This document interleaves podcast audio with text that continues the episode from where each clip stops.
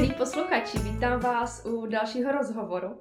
Dnešním hostem je Pavla Čadová. Pavli, vítám tě tady. Děkuji, Marti, děkuji za přivítání i za pozvání.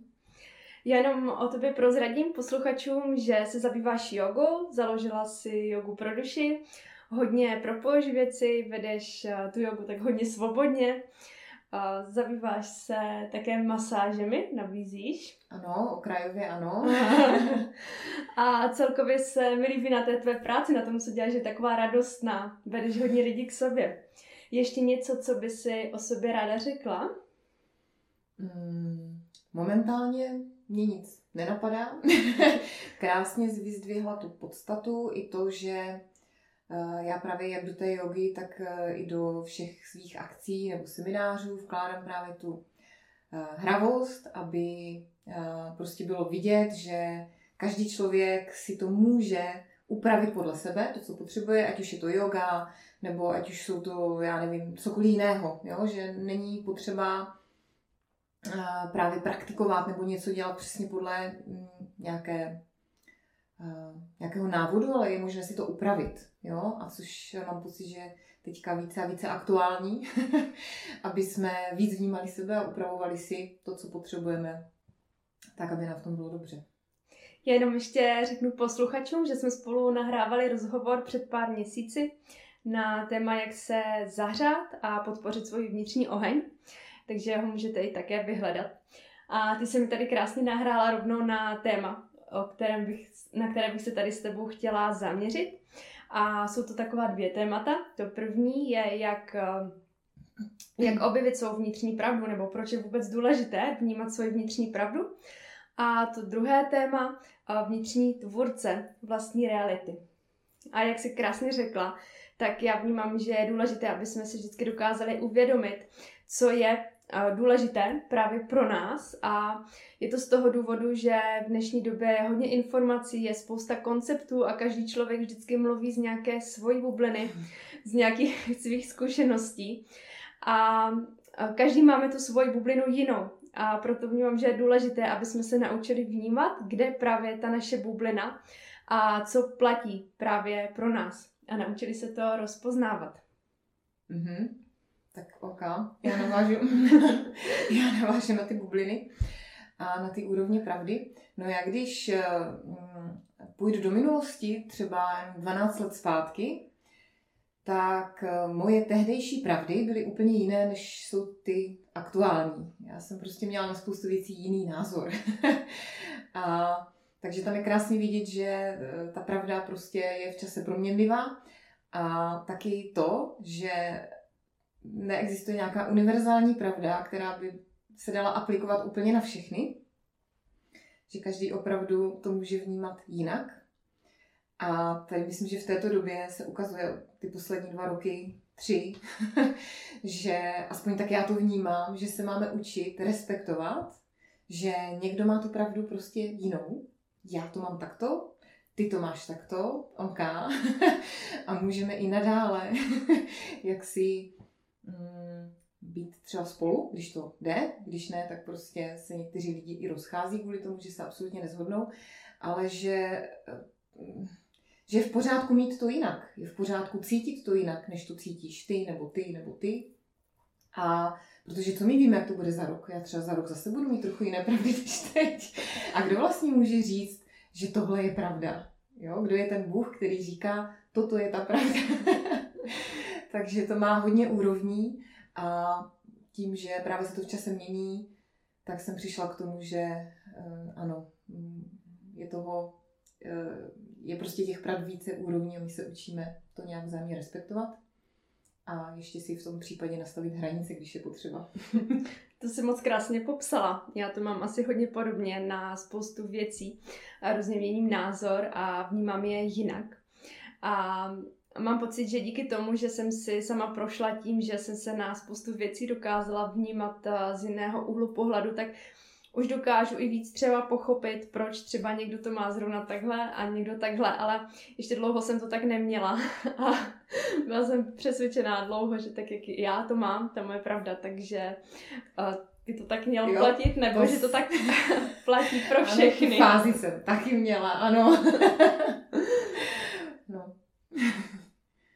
A o, napadá mě tady k tomu, že není vždycky jednoduché si ustát tu svoji pravdu před okolím. Mm-hmm. Právě proto, že ne všichni se dokážou dívat na různé ty situace nebo témata z toho úhlu pohledu, že každý máme jinou úroveň vědomí, mluvíme z jiného bodu. A když my třeba máme něco jinak, tak někdy může být hodně těžké si to ve svém okolí obhájit nebo vůbec věřit sobě, že takhle je to pro nás správně, nenechat se stáhnout nějakými třeba pochybnostmi, že se mnou asi něco špatně, nebo takhle bych to mhm. neměla mít, nebo jenom třeba fungovat v tom kolektivu, kde třeba většina lidí to může mít jinak než my. Mm-hmm. Setkávala jsi se sama tady s tímto? Jasně. Tomu se asi nešlo vyhnout. Zase opět v těch posledních třech letech to eh, bylo jasně vidět dobře. A vlastně člověk byl až tak nějak nucený si vlastně vybrat něco. Jo? Mm. Takže uh, já, jelikož už jsem roky předtím byla vedená na cestu té sebepoznání, zjišťovat, kdo jsem, jak uvažuju, jaké vzorce mě vlastně jako vedou, jo, které si napsat v mozku, uh, tam jsou dominantní, jaký ten program autopilota se tam odehrává, tak já už jsem se, jakoby, řekněme, více znala v té době, když uh, když vlastně nastala celá tady ta situace třeba s covidem, kde se jasně ukázalo, jo, jak vlastně společnost funguje, jak se to rozděluje. Takže eh, tam už byl nějaký základ, ale stejně, stejně samozřejmě uh, není to třeba jednoduché v té chvíli, když člověk zažívá i nějaké emoce, jo, tam objeví se nějaký strach nebo pochybnosti, tak ty, co teď, co, co mám dělat, tak uh, bude to jednodušší, bude to pohodlnější, když to třeba udělám tak, jak to má ta většina, jo, myslím, jako nebudu to muset řešit, jenomže na druhou stranu, pokud už se člověk trochu zná a cítí a vnímá se, tak ví, že ty ale No já to má nemůžu. Mně v tom nebude to, dobře. Mně v tom nebude dobře. Takže byť by to byla pohodlnější a snadnější cesta, ale já už se jako vidím, vnímám, cítím. Takže OK, takže tam nemůžu, to je jasné. Takže hold mi nezbyde nic jiného, než následovat to své vnitřní vedení. A to i přesto, že mám v sobě třeba strach, že to bude mít nějaké následky, to moje rozhodnutí. No tak ale i přesto to moje vnitřní vedení, nebo to, jak to cítím, je silnější než ten strach a já stejně jdu. I s tím strachem, že to mám teda nějak jinak a ponese to sebou následky a třeba to nebude nikdy úplně příjemné si ty hranice nastavit, no tak ale stejně jdu, protože bych jinak popřela sama sebe. Mm, popřela bych tu svoji aktuální vnitřní pravdu, která říká, tam nechceš. To moc krásně popisuješ a k tomu mě napadá, já hodně vnímám, že je důležité, aby jsme si právě takhle my dokázali vždycky uvědomit, jak to máme my, nebo jak to mhm. cítíme, protože když se přizpůs, nebo nechci říct úplně přizpůsobujeme, nebo když se rozhodujeme podle toho okolí právě, tak potom můžeme pořád cítit takovou vnitřní nejistotu. Protože vlastně ta naše rozhodnutí pochází z toho, jak vnímáme to okolí, nebo jak si myslíme, že se od nás něco očekává. Ale nemáme v sobě tu kotvu, nemáme tu stabilitu, mm-hmm. nemáme tam, proč já to vlastně dělám. Dělám to kvůli ostatním. A kdy je to dobře? Když se to bude líbit ostatním, ale my nikdy nedokážeme třeba cítit tu nebo nemůžeme vědět, co vlastně je dobře podle toho ostat, podle těch ostatních, takže mám pocit, že pak často tam vzniká taková neustálá nervozita, takové napětí, tak a může to být třeba i nějaká přednáška, tak bude se to teda ostatním líbit. Řeknu to dobře, neměla jo, jsem to říct jo, takhle jo, jinak. Jo. Ale právě když se zaměříme na sebe a ptáme se, jak já to chci udělat, co je pro mě důležité, co je ten můj způsob, tak i když třeba to není tak, jak by se to líbilo ostatním, tak my se můžeme v tom cítit mnohem jistěji, mm-hmm. protože víme, proč to děláme a máme tam tu svoji vnitřní kotvu. Mm-hmm. Jo, děkuji, to jsi taky krásně zhrnula, takže já navážu na tu kotvu i tady na, to, na ten příklad s tou přednáškou třeba, protože to bylo moje velké téma, že? Když jsem začala vést lekce jogy a byť jsem předtím prezentovala jako ve firmách, byla jsem zvyklá nějak komunikovat s lidma, tak eh, vedení lekcí jogy pro mě byl takový jako velký, jsem si tam nastavila takovou laťku vysokou, že ty uh, jo, je to, dala jsem tomu velkou důležitost. A hodně jsem právě uh, ty první roky uh, procházela těma strachama, že se to těm lidem nebude líbit a že teď, eh, tyjo, já jsem zase tady v úplně v emocích a teď mám těm, těm lidem něco předávat. A, a tak, protože jsem si styděla za svoje prožívání tehdejší ještě docela dost. Takže uh, jsem si tím procházela, ale zase je to taková užitečná fáze, že člověk tam zjišťuje postupně víc a víc, že je to jedno, protože není možné zavděčit se všem a je to taky dobře, že to, že to není možné a že důležité v tom je hlavně to, jak já se tam cítím, nebo proč, jak říkáš, proč to dělám. A já jsem si svého času připravovala, uh, připravovala třeba poznámky k těm seminářům nebo k akcím víkendovým. Jakože více jsem se zaměřovala na to, aby tam něco bylo. A teďka už skoro žádné nemám, když tak jenom výjimečně jako v bodech. A nechávám to úplně plynout, úplně plynout a e, s tím, že se tam odehraje přesně to, co má. A já už neřeším, co to má být. Jo? Třeba mám nějakou kostru mm, toho víkendu nebo semináře a ono se to pak už ale odehrává samo a já to nechávám. Třeba jako ten náš rozhovor, že on se odehrává. Něco tady málo je připraveno, ale ono se to odehrává. Takže to vnímám jako potom takovou další úroveň, že člověk, jak už se více a více cítí, tak má tu důvěru v to, že i když se tam zdánlivě může dít něco špatně, někomu se tam něco hodně nebude líbit, nebo jo, třeba i někdo odejde, takže to vlastně nic se neděje, to nevadí, jo, protože já jsem tady Ty to děláš podle sebe? Ano, já jak to cítím, já jsem uh, ve spojení se sebou, s tou nějakou vnitřní kotvou, ještě se k tomu můžeme vrátit a je to takto v pořádku. Jako nevadí to, není to problém, že se to někomu nelíbí. Byť samozřejmě se můžou být nějaké emoce v tom, ale to nevadí. To mi tedy ještě připomnělo, když jsem začínala učit matematiku na Mendlově univerzitě v Brně a měla jsem první rok takhle výuky, tak vždycky jsem si potom vyčítala, že jsem něco řekla špatně, nebo jo, že jo, jsem to neřekla ano, přesně ano. A, a vyžadovala jsem po sobě tu ano, dokonalost. Ano, to já taky a jsem měla. Myslím si, že to hodně i souvisí právě s tím, že jsme byli, nebo naše generace vedena od mala k dokonalosti, hlavně, aby jsme neudělali žádnou chybu. A jak to bude vypadat? Jo, přesně tak. Co na to řeknou ostatní. No. A nedok- nebo pomáhá mi hodně si uvědomit vždycky, že se ty věci učím a, a že nemůžu být dokonalá, že třeba se i rozhodnu špatně nebo udělám něco špatně, ale kdybych to neudělala, tak to nezjistím. Mm-hmm. Že snaha jít tou dokonalou cestou je mnohem náročnější nebo dostává mě do většího napětí, než když si tam dám tu volnost a tu svobodu, že se to učím, že to poznávám, i když se to třeba nebude někomu líbit, když udělám nějakou blbost a, mm-hmm. a tak. Ano, ano. Snaha o dokonalost je peklo. Na tom si ujíždí uh, vnitřní perfekcionista, že? Ale zároveň vlastně my už dokonale jsme i s těma chybama. Nebo i s tím, že zdánlivě něco špatně, já to dávám schválně do těch uvozovek, že špatně. Protože já, když se podívám do minulosti, tak i to, co bych eh, ze své tehdejší perspektivy, přes svůj tehdejší filtr brala jako, že to je špatné, tak ale to vlastně vůbec špatné nebylo. Že jo, to už je, jak to nazvat, no to už je zase nějaká další úroveň, kdy prostě člověk vidí, jak ten život je geniální a stejně ho vede tam, kam potřebuje jít. A i ta zkušenost, která sebou přinášela nějaké nepříjemné prožitky, emoce, tak ale pak zpětně člověk zjistí, že ale tam nic špatně nebylo. Byla to pro tebe důležitá bylo zkušenost. Bylo to pro mě důležitá zkušenost, něco tam třeba emočně zase odešlo, něco jsem si uvědomila a jde se prostě dál, ale že jako nejsme špatně ani v tom, když se zdánlivě děje něco špatně. Jo? Že to je takto v pořádku. Takže toto je třeba moje, uh, moje aktuální pravda, kterou už nějakou dobu si tak sobě ukotvuju, že i přesto, že to někdy vypadá náročně, situace nebo okolnosti, tak se tady ale nic špatně neděje.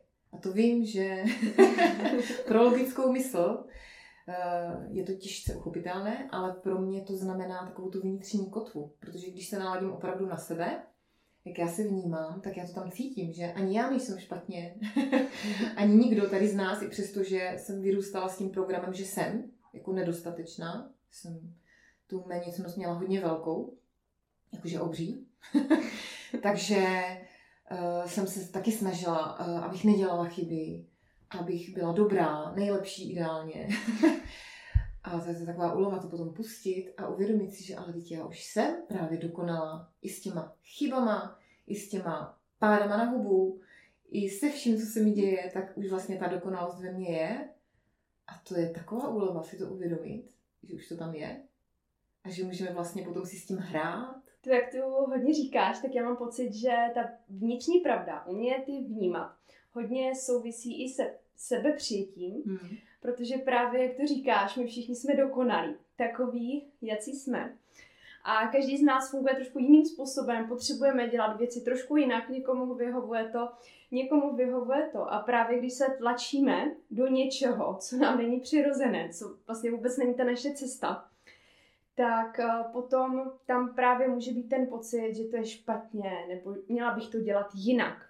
Mm-hmm. A odpojujeme se od té svojí vnitřní pravdy. Mm-hmm. A mně se tady stala taková uh, docela silná zkušenost, asi před rokem, uh, kdy jsem řídila a dostala jsem se do takového zmatku, stresu. Mm-hmm. Nedala jsem přednost a způsobila mm-hmm. jsem auto nehodu. Mm-hmm. A když jsem nad tím potom zpětně přemýšlela, tak jsem si uvědomila, že uh, jsem v sobě měla takový přesvědčení, že neumím řídit, mm-hmm. že bych měla řídit jinak. Hodně jsem se třeba srovnávala s eh, partnerem nebo s někým, třeba se svým tátou, pro, s muži, pro který je jednoduchý řídit, je to pro ně přirozený.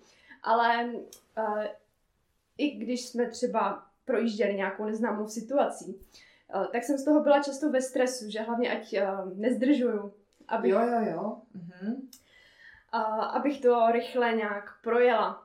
A uvědomila jsem si, že v tom já se necítím dobře, že já potřebuju mít na některé situace víc času, ano. rozhodnout se, zorientovat se, třeba na křižovatce nebo v místě, mm-hmm. kde jedu poprvé. Mm-hmm. A že když se naopak snažím tlačit do toho, abych uh, zvládla něco rychle, mm-hmm. nebo rychle to nějak vyhodnotila, tak uh, pak jednoduše udělám chybu. Protože jo. na to nemám ten čas. Jo, jo. To je úplně skvělý příklad s tím řízením, protože já právě na tom, jak řídím, si uvědomuju, jak, jo, jak vlastně to mám teďka jinak, jak úplně jinak reaguju, protože já jsem neřídila asi 15 let, 17 možná, a když se narodil malý, kterému je teďka 7, tak já jsem se vlastně byla nucena naučit řídit i kvůli teda Joze, protože tam jezdím autem na různé místa.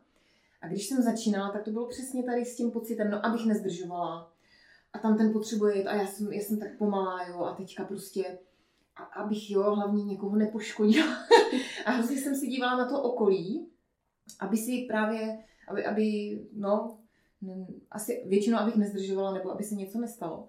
A postupně, jak jsem se já proměňovala více a více jsem měla tu důvěru v sebe, tak já teďka řídím stylem, jo, že někdy, já miluji řízení, já teda si to užívám, ale někdy, když třeba mm, jsem unavená nebo nemám takovou koncentraci, cítím, že jako potřebuji na to více času, tak já si ho dám. Když cítím, že nechci někoho předjet, tak ho nepředjedu. I přesto, že vím, že ten za mnou je vycukaný. Prostě z toho nepředjedu. Já předjedu, až cítím, že jako chci a pak na tím ale nepřemýšlím a jedu. Takže to je krásný příklad u toho řízení. Já to tak vidím, jo? Nebo když třeba teďka zase, jak už řídím většinou jako nějak dobře, tak uh, někdy přede mnou jde někdo pomalu, jo? říkáme retardér, jo, vlastně. A no, tak jde pomalu, no, tak prostě si tam dýchá, no, říkám, no, tak tady, jako chce se mi ti přivět, eh, jo, když to jde, tak přivědu, ale že vlastně na tom si teda testuju, jo, jak, jak reaguju, jo, že prostě eh, mohla bych tady, já nevím, si zanadávat a dlouho jako nadávám, že zase tady kolona nebo tak. A nebo teda můžu prostě brát, jak to je a tak jako si tam uřízení si, já většinou tak dýchám pěkně, že to baví. Jo, takže to je dobrý příklad, že člověk se uvelebí v tom, že no a co, já řídím takto. Pokud ti to vadí, no tak mi předjeď nebo něco, nebo si s tím smíš prostě. to já taky hodně vnímám, že někdy mám náladu, že můžu jet klidně rychlej, ale no. někdy vůbec se na to necítím, že bych měla jet rychlej a víc mi vyhovuje hmm. právě pomalu. A hodně si připomínám to, že já mám klid, že si můžu dovolit ten klid a čas a to mě hodně uklidňuje. Ano. A dřív jsem vždycky sedala do auta s tím přesvědčením, že já přece neumím řídit a mm. už, už ta moje sebedůvěra byla hodně dole. Mm. A vlastně jsem se v tom necítila dobře. Teď teda pořádně to moc úplně nebaví, ale už se v tom cítím trošku jistější a, a mám z toho i radost, mm-hmm. že se to takhle no. dá zvládat. Takže Tady uh, jenom mě ještě napadá, že nás opravdu hodně ovlivňuje to okolí, protože my se můžeme pohybovat v nějaké bublině, vlastně od malička se pohybujeme v nějaké bublině v rodině a tam může převažovat nějaký standard.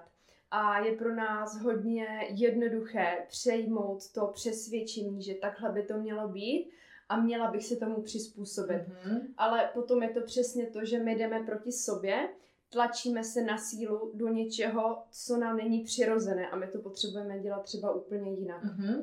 Mm-hmm. Jo, a poznáme to podle toho, že je nám blbě. Jo, a může to být a... že je nám prostě blbě a často zažíváme nějaké takové ty emoce, které jsou vlastně někdy takový kompas. Hele, tady to děláš zase. Zase je ti blbě. tady to děláš zase. Uh, jakoby mm, můžeš to mít jinak, jo? Takže ty emoce já vnímám i jako takový kompas, že si uvědomuji, že když mi někdy hodně blbě, tak to není jenom, to není kvůli tomu, co se děje, jakoby kvůli té situaci samotné, ale kvůli tomu, co já si tam o sobě myslím v té situaci, nebo co si myslím o celkové té situaci. A pokud já se stotožním s tou myšlenkou nebo s přesvědčením, děje se to tady špatně, a zase jsi to udělala, a zase, zase jsi něco ty třeba nezvládla, nebo vidíš, jak jsi slabá a tady to, tak ty emoce zesílí a ukazují mi, tady to děláš zase. Když to, když se do těch emocí jenom čistě ponořím, jakoby do těla a nechám, ať prostě projdou, tak eh, to je teda můj způsob, jak já to jako dělám a vnímám, že když se nechytnu té mysli, která mi říká, tady jsi to udělal špatně, tady jsi slabá a dokážu jít do těla v té chvíli, kdy tam jsou ty silné emoce, tak oni proběhnou a to přesvědčení toho, že jsem třeba slabá nebo neschopná, slábne. Ale pokud je mi blbě a já se furt cyklím v tom, no, měla bys, neměla bys, to, to, to, to, to, tak vlastně se to zhoršuje a člověka to vyloženě nutí k tomu, aby teda třeba od někud odešel, nebo někoho normálně poslal do pryč. jo, takže fakt až tak. Takže ono je to, jo, ten, eh, ten eh, život eh, to tak jako zařizuje a ty emoce můžeme brát i jako takové vodítko, že čím více mi blbě, čím více mi blbě a zhoršuje se to pořád, tak mě to ukazuje, tady to děláš zase, tady jdeš někde výrazně proti sobě. Jo, hmm. že třeba Eh, to znám z minulosti, jako ty stavy úzkosti, nedostatečnosti se zhoršovaly ve chvíli, kdy jsem uvěřila těm přesvědčením, že právě je se mnou něco špatně, nebo uh, jo, jsem nedostatečná. Takže to je za mě ten dobrý kompas, který ukazuje, tady se vzdaluješ od sebe. Mm-hmm. A může to být hodně i třeba, když k někomu vzhlížíme, mm-hmm. protože to já třeba hodně i vnímám, nebo u sebe s tím mám zkušenosti, kdy se na někoho začnu dívat jako na nějakého guru. Nebo... Postavíš si ho na piedestal? Jo, jo. A automaticky už pak dávám v sobě pocit méněcenosti, už se s ním porovnávám, už se vlastně mm-hmm. snižuju, mm-hmm. už mi tam naskakují myšlenky, že já nejsem tak dobrá, protože mě to nejde tak dobře, jako On už je někde a ty si teprve tady. A to mě se nikdy nepodaří a tak, jak jemu to funguje, tak mě to nikdy nebude fungovat. Ale pak si často uvědomím, že já v tom srdci svým ani vlastně nechci, aby mi to fungovalo tak, jak mm-hmm. jemu. Mm-hmm. Že já bych z toho neměla radost, že by mě to nebavilo, že to není moje cesta. A je tak krásně přesně zařízený, že ten život to způsobuje tak, že mě to ani nikdy nebude fungovat, jo, tak jo. jako tomu člověku, ano. abych právě nesešla od té svojí cesty. Aby mě to pořád vedlo, tak dej se teda, jak ty to potřebuješ, proč ti to nefunguje, opravdu to chceš a jak to máš ty. Mm-hmm, no. A, a tam vnímám to nebezpečí, když se začneme právě uh, i tlačit do nějakého výkonu, třeba pracovní výkon, který se povedl někomu jinému, ale ta duše naše třeba touží po něčem úplně jiném. Mm-hmm. No, to je taky dobré téma s těma autoritama nebo uh, s těma piedestalama, protože k tomu jsem teda taky měla sklony, jak jsem byla zvyklá poslouchat ty autority. Tak samozřejmě pak u mě proběhla fáze, kdy jsem ty autority úplně nesnášela, protože jsem byla zase ten rebel a všechny autority jsem tak nějak to stírala. A potom v té další fázi jsem si právě začala uvědomovat, že jakmile já si někoho postavím na ten piedestal a začnu um, vnímat ty jeho pravdy jako svoje pravdy, že automaticky přebírám to, co on říká, že to tak mám mít i já, tak se zase od sebe vzdaluju. Protože to je jeho. já si můžu od někoho něco vzít, nějakou inspiraci, ale jakmile já přebírám úplně všechno, co ten člověk dělá, že on má nějakou cestu a teď mu to funguje a já si to vezmu s tím přesvědčením, že mi to bude fungovat taky, tak je právě super, že to potom třeba nefunguje, že nám ten život ukazuje, hele, ty to můžeš mít jinak, než to má tady ten guru. Ten guru je sice super, ale ty jsi taky super. a můžeš si vytvořit svoji cestu. Takže proto já to tak uh, říkám lidem, když máme akce, už jsem to možná dlouho teďka neřekla, tak to si třeba zopakuju zase. Vyberte si vždycky to, co s váma jako ladí, to, co cítíte, že je pro vás dobré, protože se tam cítíte dobře, nebo máte tam ten tah k tomu, že to chcete a zbytek jako pouštíte. Protože když se vezme člověk úplně všechno od toho gurua nebo od někoho, nějaké autority, tak stejně zase to bude muset jednou pouštět. To něco, co zjistí, že není, že není jeho. že není jeho. No, a pozná se to zase podle toho, že mu v tom bude blbě. To krásně říkáš, já si to vždycky představuji, že každý máme tu svou bublinu a pohybujeme se v té své bublině, kde máme nějaké pravdy, přesvědčení, něco, o čemu věříme, co nám funguje. Ale my se, může být člověk a s jeho bublinou se vůbec nemusíme protínat v ničem. No. S bublinou někoho jiného si můžeme být třeba hodně blízcí, ale také ne ve všem. Může to být v jedné oblasti, v jedné oblasti si rozumíme, v nějakém tématu jsou ty naše bubliny úplně jinak. Takže opravdu si vlastně hledat to, co mě inspiruje, co mi dává smysl. Mm-hmm. A z toho si hodně vybírat tu svoji pravdu. I to vnímám třeba, když jsem začínala vést konstelace, tak tam hodně se pracovalo, s, tak jak já jsem se učila ten výcvik s rody, uh, hodně se chodilo do rodových liní, ale mě už od začátku to nikdy v těch konstelacích nevedlo až do tak velké minulosti. A vlastně mm-hmm. i teď cítím, že vůbec ani není potřeba v těch konstelacích často stavět ty rodiče, že stačí jenom něco nechat třeba projít. Mm-hmm. A rozprodávám teď všechny knížky o konstelacích, co jsem si nakoupila, protože už se tím řídím pořád míň a míň všemi tady těmi uh, koncepty. No, no, tak to mám velice podobně. Já jsem nebyla nikdy jako vyloženě konstelační typ, já jsem jich absolvovala jenom několik. Ale uh, vnímám to podobně v tom, že taky spoustu věcí, které jsem se naučila, používala jsem taky různé metody, techniky, na právě pročištění třeba něčeho, zbavení se nějaké té zátěže, jo. Ale já teďka úplně eh, cítím tak, nebo už další dobu vedení k té jednoduchosti, že ten život nám to ale ukazuje. My nemusíme chodit do nějakých regresí nebo konstelací, aby jsme viděli, co vlastně jako se děje, protože v tom reálném životě, eh, když se mi dějou nějaké emoce, opakují se mi situace, tak já to tam vidím. Já to vlastně můžu si uvědomit, když mi v něčem je hodně blbě, tak si můžu zvědomit tu myšlenku, která zatím sedí. Ukaž, jo, vložení, ukaž se, co, co to tady je. Které to přesvědčení mi tam bliká jako kontrolka a způsobuje mi vlastně tady ty věci, takže se na ně můžu podívat a vlastně postupně ho propustit tak, že ho nechám být.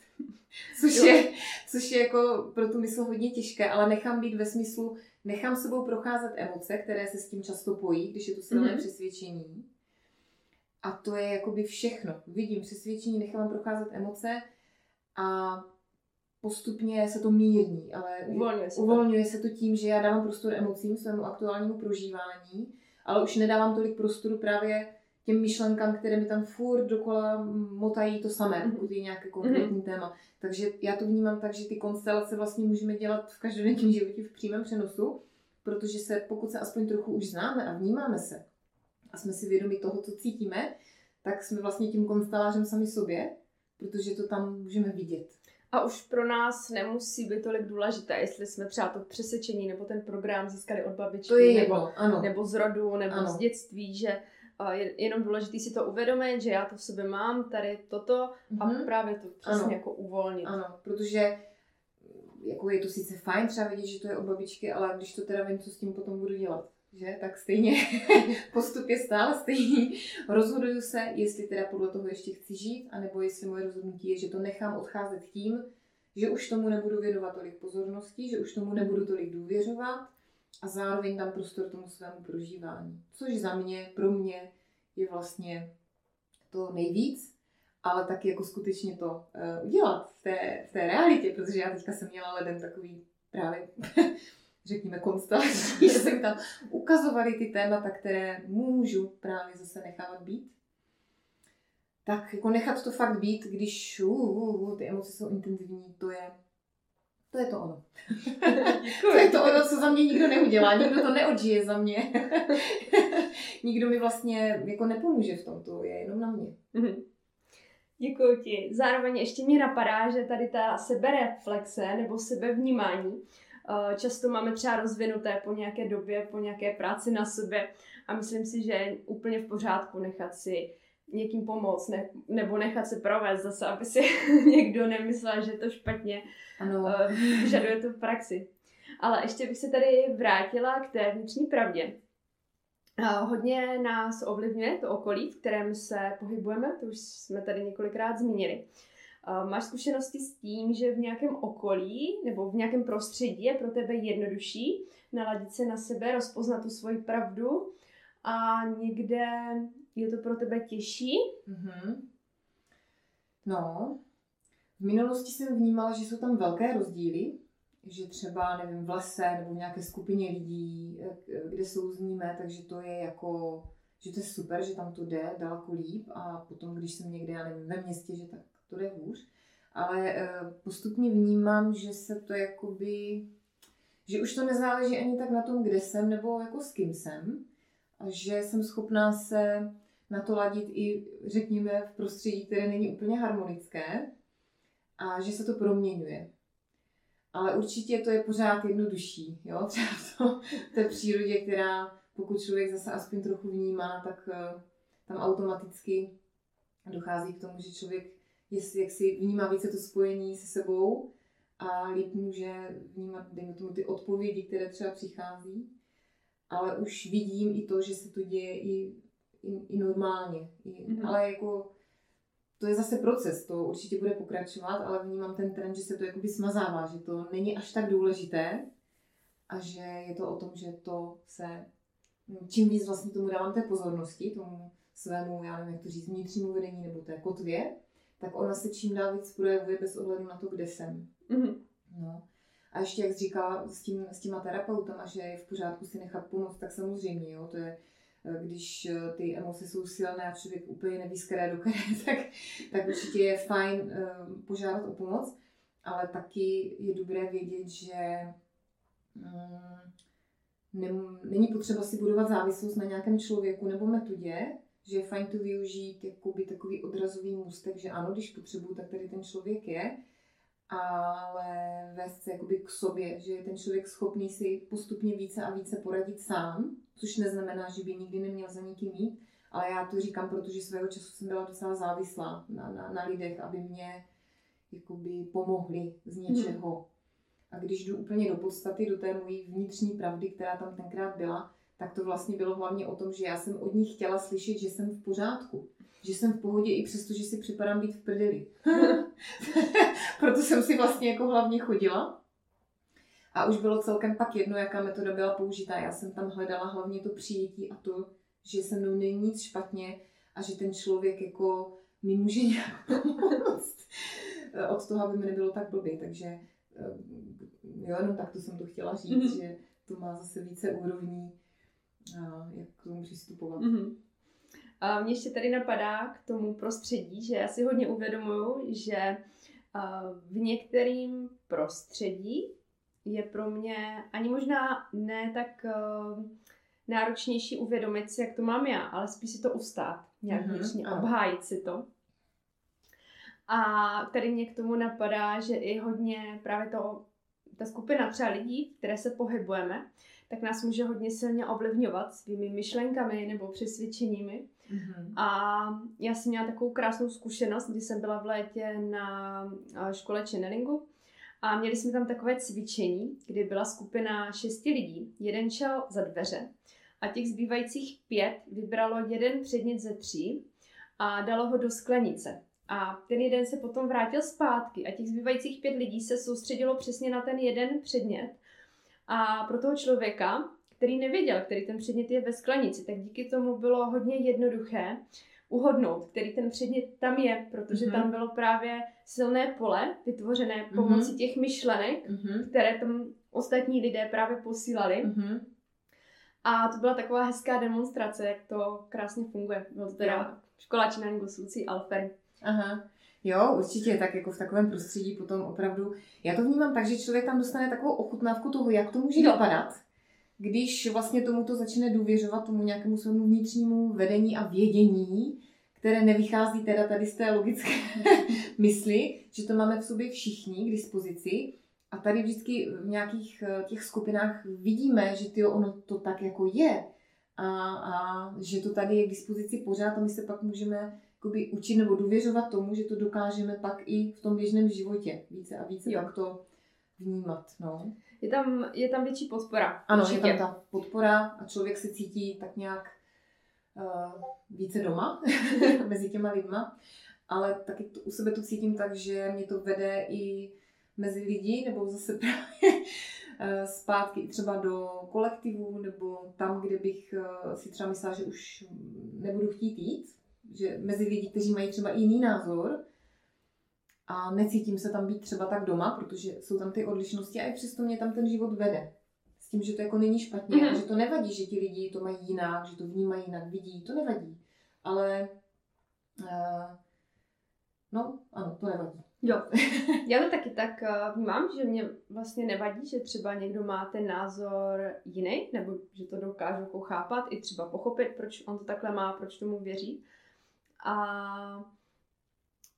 ale zároveň, jak si tady zmiňovala, třeba na nějakém tom kurzu, tak to říkám, protože mě to baví třeba takhle poznávat ty nové věci. A baví mě přijet třeba do nějakého prostředí, kde funguje úplně nějaké nové nastavení, nějaká nová energie, kterou jsem do té doby neznala, mm-hmm. které jo, jsem právě jo, třeba ne, ne, nevyzkoušela jsem si to. A tam mám ten prožitek, takže teď mm-hmm. jsem mhm. byla právě třeba dvakrát na pránickém přechodu a líbí se mi, že jsem přijela do té zkušenosti, kde jsou lidi, kteří jsou schopni žít bez jídla. Já jsem si to vyzkoušela, díky tomu jsem uvěřila, že to funguje, že je to fakt možný. Měla jsem ten prožitek a potom už pro mě je zase jednodušší to aplikovat do toho svého života, i když třeba je to těžší zase v těch podmínkách, kdy mm-hmm. se mhm. vrátím zpátky do reality nebo mm-hmm. do společnosti, které se třeba běžně pohybují. Mm-hmm. Jo, tak jo. Mě tady k tomu napadlo. Jo. Určitě to má smysl se takto potkávat, protože tam člověk, jako, jak říkáš, načerpá, dejme tomu, nějakou novou úroveň toho, jak by se mohl cítit, protože tam ta energie prostě taková je. A je to taková fakt jako podpora a člověk se pak do toho běžného života vrátí s tím, já nevím, to říct, novým otiskem, nebo jo, s tou zkušeností, že je to možné i takto, ať už je to prána nebo cokoliv, jo, cokoliv. A pak s tím jde vlastně dál, s tím novým otiskem, který si prožil, že je to možné. A tudíž je to pak jednodušší pokračovat dál no, i v tom běžném životě se všema možnýma lidma. A pak zase si z toho může vybrat eh, to, jakým způsobem to chce aplikovat, nebo jak to chce jasně, používat, jasně. vybrat si z toho a jednu věc. Mm-hmm. Tak já ti děkuji tady za tohle téma.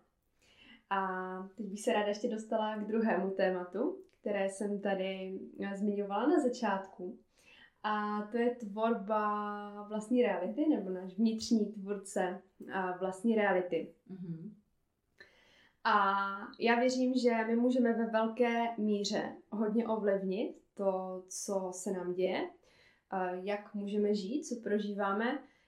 Máme teda nějaká omezení, jednak věřím, že každý z nás má nějakým způsobem dané nějaké věci nebo předurčenou tu cestu, což může být právě potom to omezení, nebo omezení v tom, že něco nám nefunguje právě protože to nemá být náš směr nebo nemá to být naše cesta a nefunguje nám to proto, aby jsme neotek, neutekli od té svojí cesty duše. A jednak vnímám ještě uh, omezení třeba tím, uh, co je teď těmi energiemi, které jsou na planetě Zemi. Třeba se tady nemůžeme teleportovat. Nebo... no, to nemůžeme. a uh, spoustu věcí tady třeba nemůžeme dělat. A, takže tady vnímám nějaké další omezení. I co se týče třeba mm, kolektivní úrovní vědomí. Hodně nás ovlivňuje každý z nás, každého z nás kolektivní úroveň vědomí. Jak ty to vnímáš, tady tu možnost no. si tu svoji realitu? Tak už to tady několikrát taky teda zmínila. No, tak jako různě. Zase uh, zkusím ty různé úrovni popsat, tak jak jsem jima procházela já. Takže to první úroveň byla, že jsem totální jako že jsem takový ten loser, který neovlivní vůbec nic, jako mi vůbec ani nenapadlo, asi do, do mých, já nevím, 33 let, že bych tady mohla něco ovlivnit. Nebo já nevím, 32, tak nějak. A potom, když jsem začala objevovat ty možnosti toho jako práce s myslí, afirmace, jo, tady přání, jo, jak si správně přát, tak tam jsem měla fázi, že jsem zjistila, ty aha, ono mi to funguje, já jsem si zmutnila tolik věcí, tolik věcí se mi splnilo, takže já jsem asi ten tvůrce, že to jako funguje, když si to dovolím, když jako opravdu tomu začnu věřit, tak já to normálně dokážu vytvořit. A ta třetí fáze, když jsem asi teda teď, nevím, jestli pak bude ještě nějaká asi jo, no se to pořád mění, tak ta třetí fáze spočívá v tom, že já většinou už nějaké přání jako nemám. Mám třeba nějaké preference, že by se mi líbilo jet, to by bylo fajn, kdyby, já nevím, uh, jsme jeli k tomu moři třeba, jo, tak mám tady tu preferenci, že by, bylo, že by to bylo fajn, ale zároveň, když to jako nebude, tak to prostě jako nebude a mě to jako, tak to nebude, jo. Že vnímám, že ten život mi stejně normálně dává eh, ty, ty dobré věci, mm-hmm ale já už nemám až takové, jako předtím jsem na tom docela na některých těch věcech i trochu lpěla, aby to tak bylo. A i přesto se mi teda splnili, to je zajímavé. ale asi jsem to z větší části teda pustila, ale hodně jsem si to přála, jo? měla jsem tam tu touhu, aby to bylo.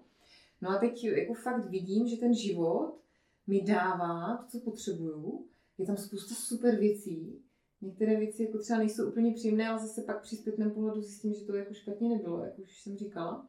Takže mám už jenom nějaké preference, ale nemám tam vyloženě, jo, to přání, že by to něco nějak mělo být. Teď vím, že se i hodně kvantuje, využívá se ta, jo, to kvantování, takže to mě k tomu nevede, protože už jsem si vlastně v minulosti zkoušela ty přání, které se mi vyplnily, takže to je něco podobného a já už teď nemám nějak potřebu právě vyloženě si hodně přát, aby něco nějak bylo nebo nebylo a spíš to nechávám na tom životu a pozoruju, jak on mi stejně vlastně dává to, co ale já bych ani nevymyslela. Že to máš tu důvěru? Že, no, že ona jako někdy ještě, když jsou nějaké náročné situace, tak uh, mě to občas ještě vymáchá v něčem, ale pak, když se zase vynořím z těch emocí, tak zjistím, a, v pohodě. jo, v pohodě, jdeme dál. Takže ano, prohlubuje se ta důvěra že mi chodí tak skvělé věci, které bych já ale ani nevymyslela. Mm-hmm. Prostě, že bych vlastně mě to ani nenapadlo, že si, aha, já si můžu toho až přát, a jo. právě ta hlava by to, by se soustředila na jednu věc, no, a no. ono to může být mnohem jinak a no, mnohem líp. No a taky někdy, když si člověku splní přání, že, tak potom zjistí, aha, já jsem, vlastně mi se to splnilo a já jsem to třeba jako myslela jinak. Nebo, že aha, že to třeba není tak uh-huh. jako dobré, že naopak zjistí, že to splněné přání je, je to, no. Je, není až takový jako dár, jak si myslel, že bude. Uh-huh. A tak je to zkušenost. A tak je to zkušenost a není to špatně, ano. Já teď teda se přiznám, že já mám asi spíš takovou fázi, že ještě hodně lpím na některých věcech a ono se to třeba neděje tak, jak bych chtěla, nebo neděje se to hned, nebo děje mm-hmm. se to mhm. trošku jinak, vede se to takovou obklikou. A díky tomu vlastně to vede hodně k tomu, abych se učila pracovat s tím lpěním a s tím tlakem na věci a více v tom uvolňovat a být právě v té důvěře, že se to stane. Mm-hmm. Ale zároveň mám pocit, že uh, ta cesta tam je, tak jak já si třeba přeji, nebo tak, jak to cítím v tom srdci, že bych to chtěla mm-hmm. mít ale není to úplně tak přímočarý, jsou tam různé takové cestičky, obkliky, hmm. kdy, jo, kdy se spoustu věcí třeba učím, poznávám spoustu věcí, taky se učím být víc uvolněná, hmm. právě tak nelpět, abych hmm. se potom mohla hmm. cítit víc svobodně. A a baví mě to. Baví mě to poznávat takhle, jak to všechno funguje. A já teda věřím sama tomu, že když něco pak přejeme si z toho srdce a je to hluboký přání, tak uh, už to může být, nebo mám pocit, že to může být vlastně i nějaká jakoby cesta té naší duše, kam ten mm-hmm. naše duše dlouhodobě směruje. A že nás k tomu ten život vede akorát eh, někdy ta cesta není úplně přímá, nebo není tak, jak my si myslíme, nebo představujeme, nebo jak ty si říkala právě, že, že to může být mnohem lepší, než, mm-hmm. než by si vymyslela, nebo nějakým způsobem, který by si se ani nenaplánovala. No, no, no, no. A já na to navážu, na to, co jsi řekla, že to bylo, to bylo super. Jak jsi říkala, že mm, máš někdy pocit, že když to oklikou, nebo že se to jako úplně nedaří, nebo tak. To samozřejmě znám taky, protože Eh, jo, jsem si vydala na tu jogovou cestu a, a už nejsem teda zaměstnanec a vlastně si to jako řídím teda sama. tak uh, jsou součástí toho i různé fáze a součástí jsou i fáze, kdy to jakoby vypadá, že se něco nedaří nebo že se mi nedaří, jo, že třeba ne, uh, nechodí tolik lidí, jak chodívalo. A když se toto děje, když jsou tam tyto fáze, tak já úplně pozoruju, jak ta mysl říká, ty no, co děláš špatně? Jo, ne, neděláš něco špatně, nechceš jako se zamyslet nad tím, co bys měla dělat jinak. Ale já už to znám, takže já vím, že když toto přijde, tak mě to vede k tomu prostě uvolnit se do toho, že teď to je tak, jak to je, že tam je, dejme tomu, nějaká forma stagnace nebo zastavení nebo nějaká fáze. A pozoruju, jaké ty přesvědčení se mi tam vlastně objevují tady v této fázi, že je tam často přesvědčení, že právě je, je teda něco asi špatně, když se to takto děje a že bych asi teda měla něco opravit a že, že eh, pochybuju, jo? že jsem ty pochybnosti. Když to už mám zase vyzkoušeno už moc krát, že když se na to nechytám, když to nechávám být a uvolňuji se do toho, no je to, jak to je teď. A já, jako nevede mě to k tomu tady uh, nějak dělat jinak marketing nebo reklamu, to vůbec já, já prostě dělám, protože mi to do toho nevede. Jo, jako mysl by říkala, nechceš to zkusit, a když se nacítím na tu svoji vnitřní pravdu, ne, nechci. Takže já to nechávám a ten prostě život zase mě to dovede tam, kam to má být. Třeba něco skončí. A taky se to děje, že něco skončí. Jo, už se mi to stalo, že něco skončilo. No jo, ale taky pak jako začalo něco jiného. A já jsem nevěděla, co, kde, kdy. Jo, a ta mysl, no ale co potom budeš dělat? A, a už by to mělo být. Teď jsem tam možná do toho klepla mikrofonu. Jo, takže vlastně tam je to zase skvělá příležitost, když se něco zdánlivě nedaří. Jako vylezají ty, ty, ty přesvědčení, ty myšlenky, které člověka jo, ještě vlastně dost omezují a svazují ho. Takže byť to není příjemné třeba někdy v tom těle nebo obecně se tím procházet, tak je to zase příležitost k tomu pustit to a vlastně uvolnit se zase do té, do té důvěry, že, že to bude zase tak, jak to má být. A když zase jako jsem nějak ve spojení se sebou, tak mi přijde impuls, že třeba něco mám udělat, někam mám zavolat, někam jít, něco přestat dělat, začít dělat. Ale už to nevychází z té hlavy, která říká, měla bys. Mm-hmm ale už je to z toho, z té vnitřní pravdy, nebo z toho, uh, jo, z té hloubky, která najednou prostě jdu a něco udělám a nemám pro to žádný jako by logický důvod třeba, ale jo, zkusím to udělám a pak se to rozvíjí samo. Takže tady tyto fáze mají taky něco do sebe, no. A to, jak jsi ty říkala, já to mám hodně podobně, kdy se zabývám teda nejvíc konzultacemi teda, teď a často se taky děje, že se mi další dobu nikdo nehlásí, žádný klient a já, a já vždycky taky se dostanu do takového, co, co teda se děje, co bych měla dělat no. víc a nedávno jsem si třeba uvědomila, že tam přesně ten pocit, že já asi dělám něco špatně, hmm. když, když se to děje tímhle způsobem.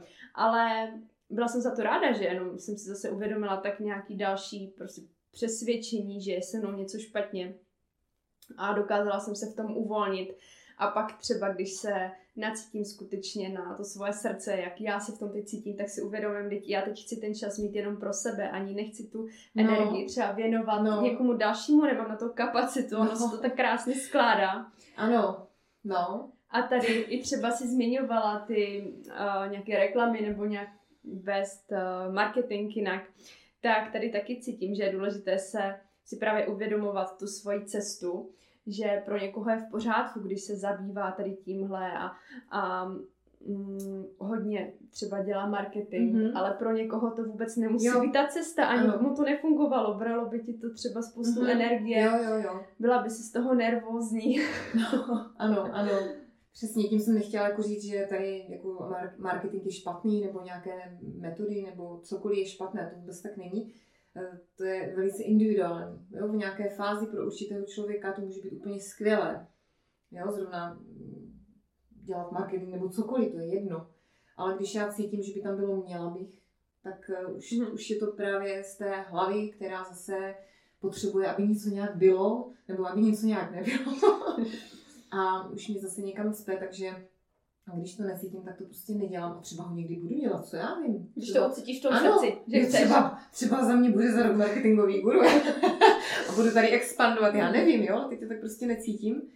A ještě tam bylo super, jak zmínila, že ano, že často, když je nějaká pauza, že prostě třeba nechodí lidi nebo je toho míň, tak je to třeba právě proto, že jako mám příležitost eh, se prostě Věnovat sobě. Věnovat sobě, no, i když ta mysl říká, no ale my jsme chtěli teďka eh, my jsme přece chtěli teďka jako, eh, to mít takto a měli jsme ten plán, jako, no, není, takže eh, co, mám příležitost, buď tomu budu odporovat a tím pádem vytvářet ten tlak a ten se bude zvětšovat, anebo řeknu dobře, no, tak já se tady do toho uvolním a až bude zase ten čas, tak ono se to objeví. A to je taky výzva. To se je výzva, ano. Uvolnit se a dopřát si ten čas pro sebe, když třeba nám ta racionální mysl říká, a teď bys měla něco pracovat. A, a nic, žádnou práci nevy, nevykonává, žádný výkon. A ty tady ještě si budeš odpočívat. A to, a to přece není možný. A to je pro mě i velká lekce, kterou se hodně učím a si kterou hodně pracuji. A naskakují mi tam různý uh, přesvědčení, že to není možný. No, no, to je super, no.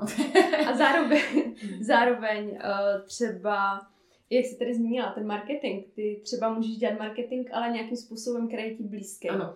Takže mě třeba baví nahrávat podcasty, mm-hmm. ale uh, nebaví mě řešit nevím, něco, jo. nějaký jiný věci, že dělám to, co, v čem vidím ten smysl mm-hmm. a mhm. co mě baví. Mm-hmm. A i když uh, třeba hledám nějakou pomoc nebo nějakou podporu, tak se hodně i nacituju v poslední době na třeba toho člověka, jestli ta jeho energie uh, je mi blízká, mm-hmm. protože každý máme tu energii trošku jinou a je naprosto v pořádku, že někdy ty energie jsou trošku odlišné, takže mm-hmm. potom... Že si vybereš, prostě jo, tak jo, to cítíš, to, co je, je v pořádku si vybrat a zhodnotit, že ano, tento člověk mi třeba úplně na, na toto téma nesedí, tak ale nevadí, jako ani s ním není nic jako v nepořádku, jo, ale jo. jenom si vybíráš prostě. Jo, není, neznamená to, že ten člověk dělá něco špatně, že s ním je něco špatně, jenom teď prostě nemám úplně ten směr třeba mm-hmm. podobný s tím. Jo. No. A ještě jak jsi říkal, že je to výzva vlastně, když tam jsi říká, no měla bys dělat toto, tam dívej, kolik úkolů tady máš, jo, a ty jako tady, eh, já nevím co, místo toho děláš tak eh, já to taky vnímám, když se toto děje. A já říkám těm, jo, myšlenkový skřeti, těm myšlenkám já jsem si pojmenovala jako skřety. A když ti skřeti říkají, no ale měla bys dělat toto, toto a toto. A já to úplně už vnímám, jako mě tam chcou manipulovat a teďka, a tak já nedělám, já to dělat nebudu. Prostě normálně já udělám ten opak. A zase naopak, když skřeti říkají, no ale toto bys se jako teďka neměla dělat, víš. Uh, dám příklad. Já jsem teďka nedávno vyhodila seminář s tématem vnitřní opora a stabilita. A udělala jsem to v době, kdy jsem se cítila jakoby rozhozeně, protože mnou probíhalo více emocí, jakoby více tématem se mi teďka otevřelo. A fakt tenhle den byl pro mě hodně emoční a občas jako jsem fakt měla pocit, že si trochu ztrácím tu pevnou půdu pod nohama, i přesto, že tu kotvu už v sobě vnímám dlouho. A skříti říkali, ty a to chceš v tomto stavu vést ten seminář na vnitřní oporu a stabilitu? A já říkám, jo, právě proto to udělám, protože zase vnímám, jak já sama sebe právě do té opory jako vracím. Mm-hmm. Jo, jaké nástroje úplně jednoduché používám k tomu, abych se zase pomyslně řečeno na ty nohy postavila, což neznamená, že někdy nemůžu ležet na zemi a brečet, mm-hmm. jo. To je v pořádku, když prostě ta emoce přijde a člověk to cítí, tak, eh, tak je v pořádku to udělat, ale pak se prostě zase na ty, na ty nohy postavím a jsem o kus silnější, protože jsem nikam neutekla a a jdu dál. Takže jsem to udělala i přesto, že skřiti říkali, to bys ale jako, jo, zvaž to. A já říkám, a já do toho jdu právě i přesto, že oni říkají, že se bojí, že se vlastně mhm. bojí, protože lidi uvidí, že jako si rozhozená. No, tak jo, i já bývám ještě někdy rozhozená. Ale zase už je to úplně jiné než v minulosti, jo, když jsem se v tom hrabala třeba týdny, měsíce, nebo jo, trvalo to. Takže to jsou takové ty dva příklady, kdy jako já vidím, jak ty myšlenky mě někam chcou jako dostat a já říkám, ne, já to udělám tak, anebo neudělám nic. Já si myslím, že je super uh, dělat ty věci občas, nebo zkoušet si, vyzkoušet si je udělat i proti těm myšlenkám, proti té racionální mysli a vnímat, co nám to přinese, jaký z toho budeme mít pocit, co se potom třeba změní. A právě tím, že získáme tu zkušenost, i když jsme to udělali proti racionální mysli, nebo proti tomu, co nám třeba říkají ty myšlenky, tak potom nám v tom bylo dobře, nebo potom mm-hmm. nám to mhm. něco přineslo. A tady skrze ten prožitek potom budeme mít větší důvěru, i celkově větší důvěru v no. život, protože právě třeba zastavit se v okamžik, kdy něco nejde tak, jak si přejeme, tak není vždycky úplně jednoduchý, ale uh, někdy cítím, že je to potřeba a že právě se potřebujeme zastavit, aby jsme se mohli dosytit, aby uh, jsme se mohli dostat do takového většího klidu mm-hmm. a aby zase ty věci mohly uh, se znovu nějakým způsobem nastartovat nebo nabrat jiný směr, něco se potřebuje třeba přeskládat, mm-hmm. něco uvědomit si potřebujeme jinak. A tak. Mm-hmm. Jo, taky tam může být právě možnost pro ten větší nadhled, jako když si člověk zastaví, nechá, nechá to všechno chvilku být, jako vlastně se tím nezabývá, tak najednou potom jako se prohloubí nějaká ta jasnost, že i když třeba zatím nevidím řešení, tak ale toto už znám, v podobné situaci už jsem byla, jo, a to se zase nějak poskládá, takže v klidu. Mm-hmm. jak, jak, jak jsem někde slyšela od někoho, když chceš, když někam spěcháš, tak ještě zpomal. Ano, ano. Dovolit ano. si zpomalit. To já právě často učím, jak sebe, tak i ty, protože k tomu vedu sebe, k té pomalosti, tak k tomu vedu, vedu i ty druhé právě na těch lekcích, často říkám zpomalte. Zpomalujeme dech, zpomalujeme pohyb a tím se nám ale zpomalují i ty myšlenky. Protože když jsme hodně v té mysli, tak takové, a, že strašně jsme rychlí a takový, a, ale když to zpomalujeme, právě když zpomalíme v sobě ten dech, v tom těle, a zpomalím ty pohyby, tak ona na to ta mysl reaguje, protože to je prostě propojené. Mm-hmm. Proto já to mám tak ráda, že se to dá propojit a když už jako ta mysl je hodně divoká a v chaosu, tak já mám tady ještě to svoje tělo s tím dechem a můžu skrze ně a tu pomalost právě i tu mysl svoji uklidnit, protože že jo, tam vlastně tam taky je ten strach v té mysli, tam jsou ty programy, které jsou často založené na strachu a když já sklidním tělo, tak ta mysl to cítí, vnímá a reaguje na to. Zároveň spousta lidí určitě může uh, hodně využívat tu diagnostiku z těla, protože někdo třeba nedokáže být tolik, nebo není tolik vnímavý ke svým emocím, nedokáže třeba hmm. rozpoznat, co jsou nějaké myšlenky založené na nějakém strachu, co vychází ze srdce, ale někomu může krásně fungovat to tělo. Třeba hmm. cítí napětí v těle. Hmm. Takže jo, to, to se liší, ano. No, někdo má, někdo dokáže vnímat své tělo více, někdo ho nevnímá skoro vůbec a teprve se to učí a někdo, jak vidím, dokáže se proměnit bez toho, aniž by v tom těle nějak výrazně byl, jo, a dokáže si to jenom předsvaknout, přenastavit v té mysli, takže je to hodně, je to hodně individuální, ale já, protože jsem vedená k tomu tělu, tak mám tady tento přístup, mm-hmm. no. Jo.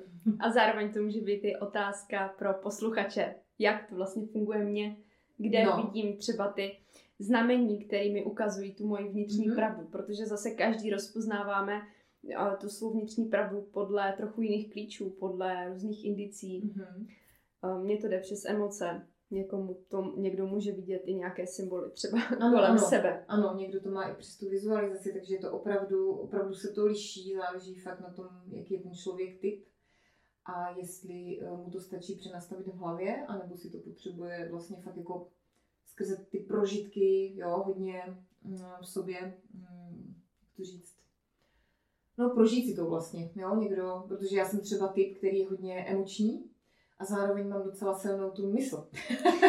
a to je jako hustý. Takže já to mám propojené.